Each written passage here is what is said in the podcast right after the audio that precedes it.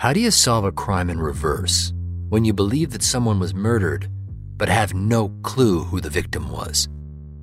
We have to do our job and we have to find out who did they kill? If it's possible. How are we going to do that? I'm Jake Halpern, and this is Deep Cover The Nameless Man. Listen on the iHeartRadio app, Apple Podcasts, or wherever you listen to podcasts. This is a CBC podcast. The following episode contains mature subject matter. Please take care. Acquit Jim Kopp! Acquit Jim Kopp! Acquit Jim Kopp! Acquit Jim Kopp! For James Kopp, the justification for his violence was in the name of religion. During his state sentencing, he uses many biblical and anecdotal quotations, the simplest example being, What does the church say about abortion? Nobody ever has the authority to destroy unborn life. In 2003, while Kopp was awaiting his state trial, a small but vocal group of people gathered in front of the holding center where he was being held in Buffalo in the name of the Army of God. Say hallelujah and all good men should appreciate the deeds of Brother James Kopp. And yet Brother Kopp withstood all the media propaganda and he did a righteous act. May there be many more James Kopp. Watching video of this from the CBC archives, none of Kopp's supporters are physically violent. Instead, it's the religiously charged language that contains the force. Some are carrying vile signs saying things like, Praise Jesus, Jim Kopp popped and stopped, a baby butchering doc. On Jim's side or you're on the side of the abortionist. You're either on Jim's side or you're on the side of the baby butcher, the people who rip babies apart for a living. I need to get a sense of how and why some people, like Kopp, get here through religion, to this place of extreme modes of thinking and action. I need to talk to someone who has been there. I'm David Ridgen, and this is Someone Knows Something, Season 7, Episode 5 Nemesis.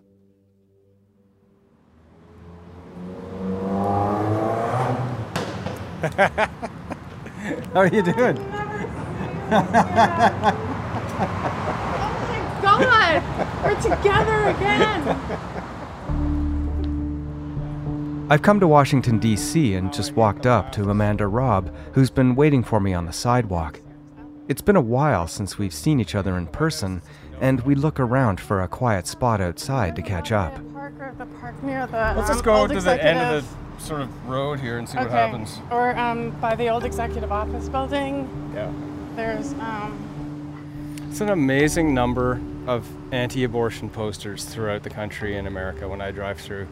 When I drive through Michigan, all the way down through Pennsylvania, West Virginia, Virginia, Maryland, they're new posters too. Some of them are old, some of them are new. It's like, you know, the baby picture with the Psalms.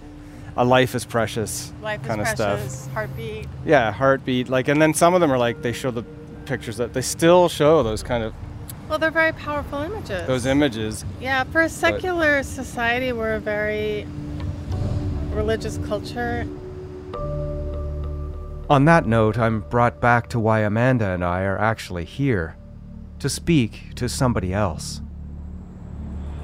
I don't really care if he's pro life or pro choice or anti, but like, I mean, he made Bart's life a living hell.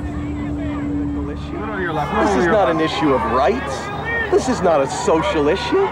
This is a dead baby. This is a dead human baby. This is Reverend Schenck, about age 34, at an Operation Rescue anti abortion protest in Buffalo in 1992. Schenck was a devout anti abortionist who would parade around at protests with what he said was an aborted fetus, and he would also often lead protests to Dr. Bart Slepian's home. Amanda has never met Schenck before, though has outstanding questions, and we're here to interview him together. He would sing so loud, like Jesus saves little baby. He had his whole congregation out there in front of Bart's house. For my part, I wonder about his radicalism and where he stands on that now, and also if he knew James Kopp or people Kopp associated with. Me trying to hold people accountable for their actions plays out across much of my work, and I've always found that the most meaningful accountability often comes from within. For Amanda, I think seeing Schenck is something much more personal. Like, how did he find out where my uncle lived? He wasn't listed anywhere. You know, because of him, the whole world knew his address. You know, because of him, like, all these fragile minded people thought he was baby killer. We're meeting Reverend Schenck at the National Press Club, and we make our way over there.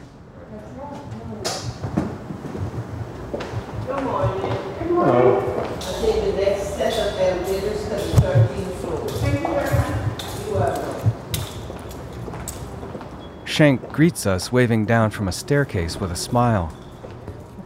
Good morning. It's nice to meet you, Amanda. Hi. Welcome to you both.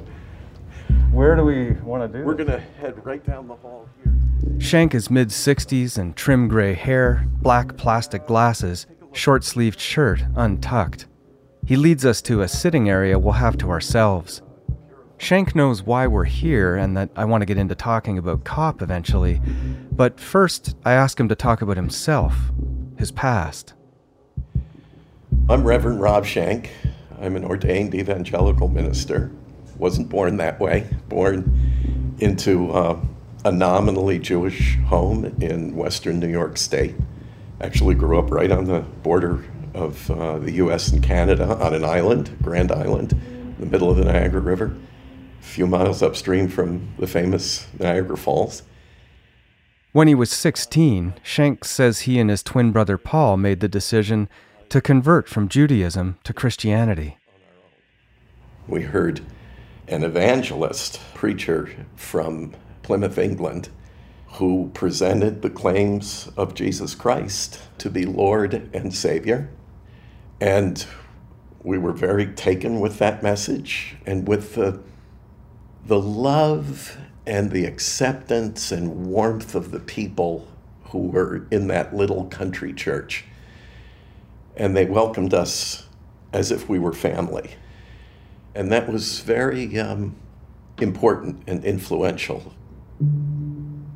Because at the time, our family was sort of disintegrating in a way as many families were in the 1970s. There was alienation, you know, between the generations. And this was like discovering a surrogate family. And we found that and the message very compelling. My father saw it really as a rejection of the family's Jewishness. So it wasn't long before my brother and I would uh, choose Christian ministry as our profession, a very conservative, Pentecostal. We entered Christian ministry. We were very successful, built a very large church outside of Buffalo, New York. And I was involved in international missions, preaching our message, uh, establishing missionary outreaches and outposts around the world. Schenck says he was on a long 2,000 mile walk through the U.S. in 1988 when he received a call about his brother. Paul had been arrested in Atlanta during a Democratic political convention there, protesting abortion. At the time, Schenck says abortion to him was an abstract idea, a personal matter that people went through. So I said, What the heck is going on? Why is my twin brother, the pastor of one of the leading churches in our city, sitting in a jail cell in Fulton County, Georgia. It was otherworldly to me. Schenck says he was then told how his brother had been alerted by parishioners about some bags of medical waste found outside a clinic. And they thought maybe their own health was being threatened by this. They retrieved those bags, and those bags were filled with aborted remains, fetal remains. And they brought that to my brother. He was scandalized by this, the church was scandalized by it. I can't confirm if anything allegedly found in these bags were fetal or even human, but Schenck says his brother Paul organized a public funeral for the remains. that became obviously a big public spectacle. Around this time, Shanks says that his brother Paul and Operation Rescue founder Randall Terry reestablished contact. Randall traveled to Buffalo, our hometown, and kind of forged a partnership with my brother. And that's how my brother ended up in Atlanta, Georgia, at the Democratic National Convention. But you knew Randall before. I did know Randall. I had had one encounter with him at a big church convention in New Orleans prior to that, and he was handing out little tiny plastic models of human fetuses. And I really thought that he was mentally ill. I actually thought Randall has lost his mind because at that time it just didn't fit in anything we were doing or it seemed completely crazy to me. What was alien was the activist side of it. It was a theoretical problem. Yes, we were opposed to abortion the way we were opposed to euthanasia. But nobody ever thought of blockading a hospital to stop someone from being aided in their death, you know, with morphine. I mean, it didn't make any sense. Then Schenck says his brother Paul invited him to an anti abortion protest, a rescue, as he called it. Paul said, just come with me once to one of these rescues, they were called, where large numbers of volunteers would rush a clinic, an abortion clinic, and blockade the doors, essentially shutting it down, prohibiting staff from moving in and out, prohibiting patients from gaining entrance. I said I'd do that once, and I did. And seeing it, there really is a kind of dual rush that you experience. One is l- the literal rush of adrenaline and endorphins. Adrenaline and endorphins are very powerful, and you experience that chemical rush when you run for the clinic doors and you hunker down and the police arrive and you're in this highly defended mode. And just as a little aside, I would watch over the years how many of us, including myself, became addicted to that rush. Spiral of belief and rush, right? Like it's like Absolutely. we're supporting our belief. Yes. We even had sayings like, Can you feel the Holy Ghost? You know, that's what you're feeling is the Holy Ghost. So, in a way, this chemical rush became an affirma- a kind of divine affirmation that hmm. what you're doing is right. Can't you feel that it's right? So, all that started working on me, and it didn't take long. I was converted to the cause. I started participating in the rescues. I was arrested numerous times. With each arrest, you get sort of a invisible badge of honor.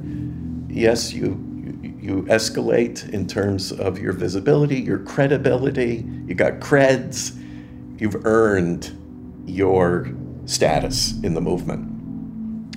And my brother and I would soon become national leaders and command a lot of attention inside the church world and outside, especially a lot of media attention. Media validation can be a powerful force. Several media personalities were big boosters of anti abortion actions and, in my opinion, helped to drive forward the movement. What I now call the Limbaughization of our movement. And that was another kind of affirmation. Now we had kind of broken out of our little evangelical silo, and we were now on the big publicity stage. Because you weren't just alone, there was an opposition, right? Like there wasn't just Sure. you guys standing there. There were people that opposed you as well, right? And they also had coverage, and it became a kind of a Olympic event almost, you know? Like it just. That's a great way to describe it. Yes.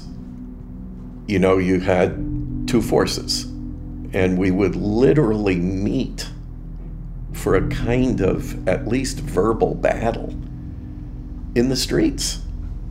And there, you know, this was big. I mean, in those days, we started with dozens of people. Then came scores of people. Then hundreds of people until finally it was thousands. Thousands of people in the streets. And of course, we learned pretty quickly what drew the attention that we needed, wanted, and after a while craved. And that was face to face confrontation. Sometimes we were literally screaming at each other across a police tape.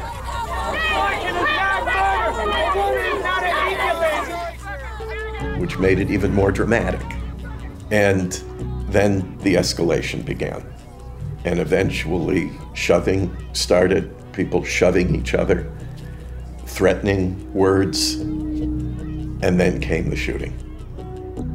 And when I think it was Dr. David Gunn, so sadly and ironically named, in Florida, who was the first to be shot.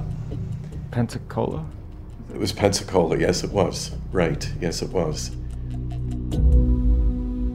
Reverend Schenck says that for him, even at the time, violence such as the March 1993 shooting of Dr. Gunn, the first person said to be shot because he was an abortion provider, crossed a line. We saw ourselves as the purists. We really had the pure message and motive, and we were willing to pay the price, which meant public scorn and ridicule, jail, you know, arrests, prosecutions. But we were very committed to not crossing the line into violence. So immediately we thought these shooters were part of a third stream of the movement that we were conscious of. And I'm sorry to say, at least where we were located in the US, we used to think of it as the Canadian, the Canadians. We would call them that. We would say, it's, it's the Canadian, the crazy Canadians. I'm so sorry to say that because no, that's I fine. love Canada. Crazy Canadians. There had been three shootings of abortion providers in Canada before the murder of Dr. Slepian in Buffalo, but with this comment, I wanted to be sure whether Schenck had any specific knowledge about Canadian involvement. Crazy Canadians. So that must have come from somewhere, Crazy Canadians. Like, did you know any Canadians that were involved? Well, I can't say by name. I didn't know. Can't because you won't, or can't because you don't know? No, I literally don't know. I know there are people who do know. There are most certainly current and former movement leaders who were in communication with the Canadians, and we would hear that. You know, we were talking to the Canadians, we were up with the Canadians. So there was definitely this consciousness of communications with the Canadians. And if I remember right, something happened in BC. Mm-hmm. Dr. Ramos? Yes. And I can't place that in time, but we were conscious of what had happened out there. Schenck says that he thought that the more extreme edges of the anti abortion scene at the time were a secular stream of the movement. These were people who really didn't have the same sensibilities, the same Christian sensibilities that we had. We took the Sermon on the Mount, where Jesus says, Blessed are the peacemakers, very, very seriously at that time. So we thought of these people as kind of, almost in a way, pretenders. They were embarrassing and they were dangerous. Embarrassing and dangerous. Schenck infers that he held these other groups beyond arm's length, yet he and his Operation Rescue associates were at least gathering at the same places together during speeches and rallies. Schenck mentions a speech he gave in Pensacola, Florida in 1993.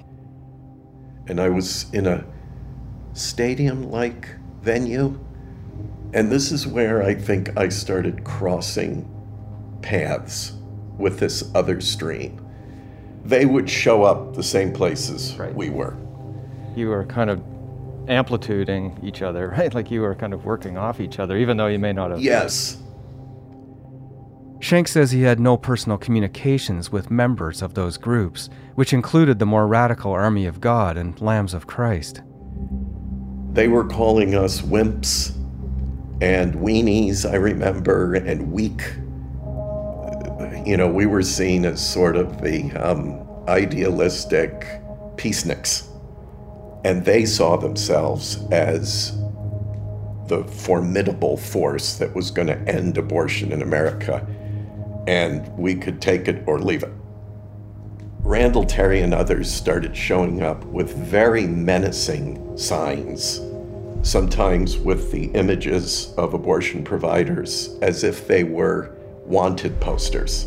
I think one was actually stylized as a wanted poster.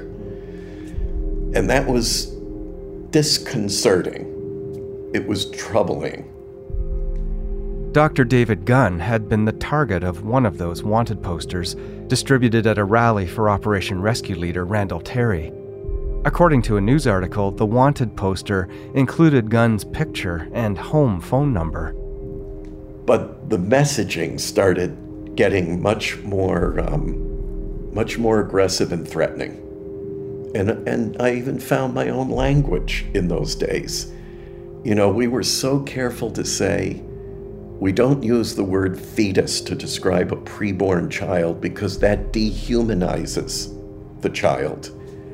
And it's easier to kill something that isn't human. And yet we started engaging in our own version of dehumanization. Abortion providers were killers, murderers, pigs, vermin, snakes, demons. We were de I was using language like that to dehumanize our opponents. Once you dehumanize them, they are now vulnerable because it's easier to kill something that isn't human. It took me a long time to realize that our rhetoric was charging the air with this kind of danger. And then some of the people I had been shoulder to shoulder with in the movement started showing up at first with empty holsters on their belts. And then I became conscious that some of the movement leaders were starting to arm up, literally procure weapons, ammunition, storing ammunition. Much later, one of the national leaders would tell me I am never more than an arm's reach from my semi automatic rifles. In my car, in my office, in my home, under my bed. Schenck, although not armed with a gun, was known to brandish what were said to be human fetuses during his protests. Well, we took fetuses and displayed them. And the reason we did that ostensibly was because we wanted people to see the reality of abortion, that this wasn't an idea, it was the result was a real human form, you know, what we called a dead child. We did funerals, public funerals. We ordered tiny little caskets. Usually they were ring containers or something that looked like a coffin. And we would stage public funerals with them. We would parade them at times in front of counter protesters, what we called pro death or pro abortion protesters. They called themselves pro choice advocates. So we would parade those in front of them and we took photos of them and we used the photos in promotional literature and fundraising letters. We sold photos of them to generate income for the movement. And of course, at the same time came the shootings. Schenck says that an Oklahoma based pathologist sympathetic to the cause of anti abortion was a supplier of these remains and that they learned to preserve and transport them even through airport security at the time.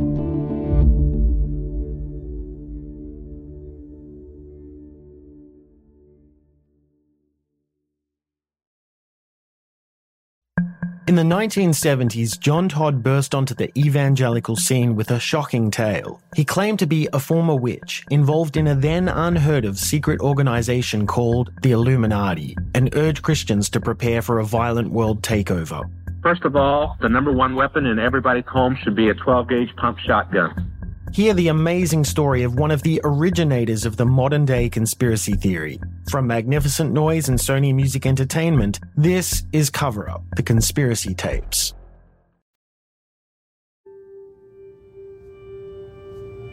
Did you ever meet James Kopp?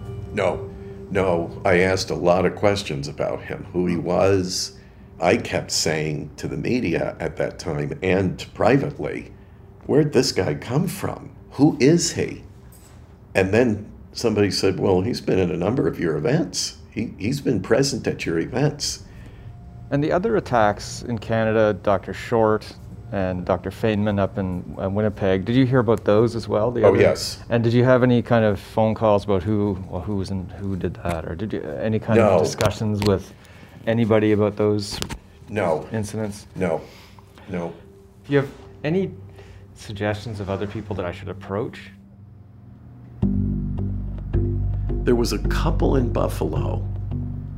Bob was his name. Looked like a Kentucky fried chicken colonel a look, Colonel Sanders? like a Colonel Sanders look. They were implicated in some way with Kopp. They had knowledge of the people who maybe sheltered or transported him or something like that. Something to look into. I moved the conversation to Dr. Slepian, asking Schenck how well he knew him. Dr. Slepian, I mean, I had been in face to face confrontations with him. I didn't know any of the other providers who were shot or injured in those days. But I knew Barnett Slepian. And in the aftermath of Dr. Slepian's murder, Schenck did clearly state his position on the tragedy. Here's Schenck on CBC in 1999. anyone who entertains these notions of shooting abortion providers or injuring abortion providers or doing damage to buildings with the risk of injuring innocent human life, this is wrong, it is sinful, it is a supreme moral violation, and it should be sanctioned in the strongest way and punished in the strongest way. But Schenck's behavior before the shooting was reprehensible, according even to him. Well, you know, to begin with, of course, my encounters with Dr. Slepian occurred in terrible situations where there was, you know, protesters and noise and police presence and all the rest. My encounters with him were in the heat of the conflict. And maybe this is, you know, introducing too much into the equation, but Barnett Slepian was from the same family culture I came from European Jewish extraction, Ashkenazi. It's a very distinct subculture. I understood him culturally. Frankly, I liked him. I mean, there's a kind of tribal feeling that you have when you're with somebody of your own deep DNA and culture and story. And of course, we made lots of comparisons to Nazi Germany and the extermination camps and the gas chambers and the euthanizing and all the rest. And we drew those parallels. So over time, I became convinced that Barnett Slepian was like a collaborator, like the Jews who collaborated with the Nazis. And over time, that feeling of contempt overcame any anything I found appealing about him. And I betrayed that in my expressions, my language about him, even towards him, face to face. I ask Schenck how he seems to have changed his perspective on his actions and on abortion now. I see it very differently. something I wish I had done 35 years ago, and that is to listen deeply to people who have experienced abortion themselves. I wasn't listening back then. I had formed my own opinion. I wasn't really interested in anybody trying to justify support for abortion.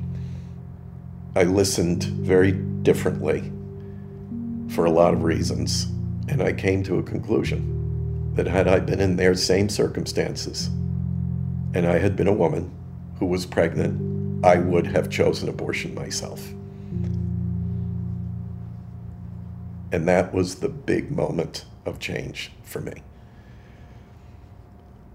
And I would have justified it and felt fine about it. I realize there's a reason we have Roe v. Wade in our country that legalizes abortion, that protects the right to an abortion. There's a real reason for that. There are real people who are in real circumstances that whether we like it or not, does not portend a good future for them or for their child. All of that came to bear on me. And while I'm, I can't say I'm totally at peace with the whole dilemma of abortion, I understand why it, why it must be an option for a woman to choose. Schenck says that his own wing of the movement from the mid 90s to the mid 2000s purged many of the women leaders from its ranks, making those in charge almost exclusively men. I realized the movement failed. So, what began in name as a pro life movement eventually became a pro death movement, and it is to this very moment because many of those movement leaders who remained have become anti vax in the age of a global pandemic. They've become pro death penalty, anti immigrant, contemptuous, and as a New Testament Christian, I'm very mindful that the New Testament teaches if you hate a person in your heart, you have already committed murder. It's the moral equivalent of murder. Schenck shines a seldom seen light on the inner workings of the anti abortion machine, a collective that would seemingly stop at nothing to promote and further their worldview. And while he has rebranded and claims himself a changed person, Amanda has her own questions. You personally called my uncle a murderer, a pig. You did it at their home. You led singing so loud outside their home they couldn't hear their own prayers. Like, you were throwing fetuses at people. I mean, where, where is your nonviolence in this? I don't understand. It's a very profound and warranted question. Thank you for asking me. I don't think I can give you a satisfactory answer.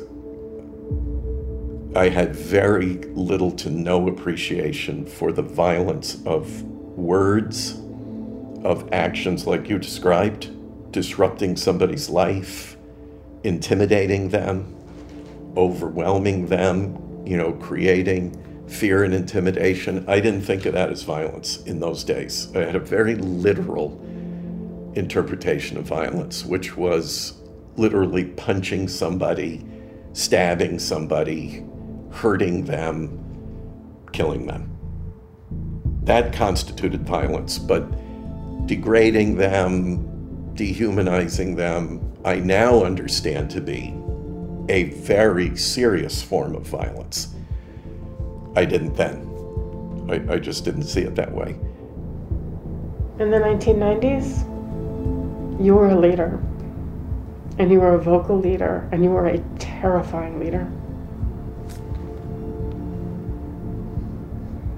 No one would have known where Bart lived.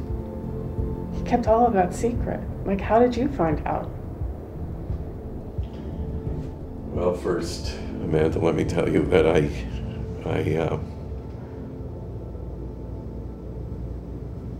I, I'm very sorry that I inflicted that kind of pain on your family. I know that's probably meaningless and maybe even agitating to hear me say that, and I'm sorry about that. I do know, you know, we had meetings. We had meetings around tables just like these in the basement of somebody's office complex near the Buffalo, New York airport. And people were assigned different tasks, and one was to locate where these abortionists, in our language of that period, finding the addresses, you know, the homes. And that would be reported at the table. Goodness gracious, there was somebody who worked either for the state tax agency or the IRS, the federal Internal Revenue Service, who had access to a tax database. And I knew that's where they were getting some of the addresses, was from the tax records. That's the kind of stuff that was going on behind the scenes. And that's that's why we knew the addresses. You let them know. I do remember even using myself. My argument was would you have said that about Hitler's commanders in Germany that you shouldn't go to their homes? Of course you wouldn't. I remember saying that. You know, Bart was very honest about abortion. He's like, it's not a pleasant thing. It's not the best choice. It's not, you know, if um, you do it because the alternatives are worse, and you do it because if a woman can't decide when and if she's going to become a mother, she can't choose anything about her life. But it, it doesn't negate its moral implications. Wow. See, the heat of that movement didn't allow us to know your uncle in that way. We said it will take what course it takes. And I regret that deeply. I regret it deeply. If anything, what it left was a highly charged environment. For too many, it became a violent inevitability. And I think of that now as a moral failing of mine, certainly of my colleagues in the movement. It was our moral failing. I wish I could say more to you. I wish I could. Okay. Okay. Thank you. Schenck leaves us in silence. I just had hoped that he would. I mean, I, th- I think he's had a, a genuine dark night of the soul. You know, I think he's really gone there. I guess I just wish it had been a little darker and a little longer. And he perceived a little bit more there. Schenck's rebranding does seem genuine, a spatial and spiritual repositioning towards a more accepting self. He's currently working with noted progressive Abby Disney on film projects that try to message beyond those hardened lines of thought and belief. Schenck has become accountable in his self change. Is it too little too late for Amanda? Maybe, though reconciliation seems more possible amidst all the truth telling. And where some battle lines have softened, others have doubled down. In Mississippi, for example, where lawmakers have helped create the possibility of a future without Roe v. Wade, and where the state's only abortion clinic could close forever. Keep left onto I 59 South towards Laurel now.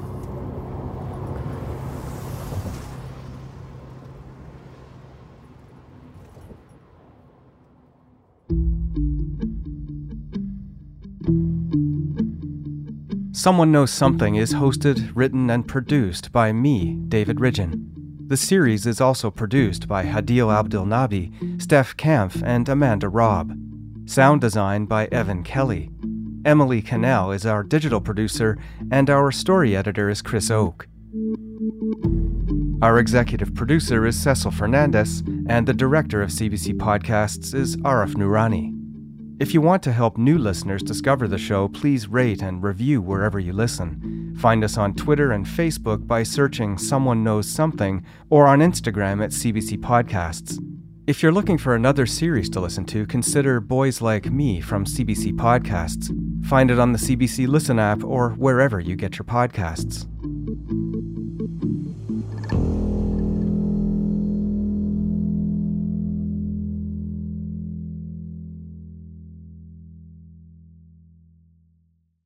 For more CBC podcasts, go to cbc.ca slash podcasts.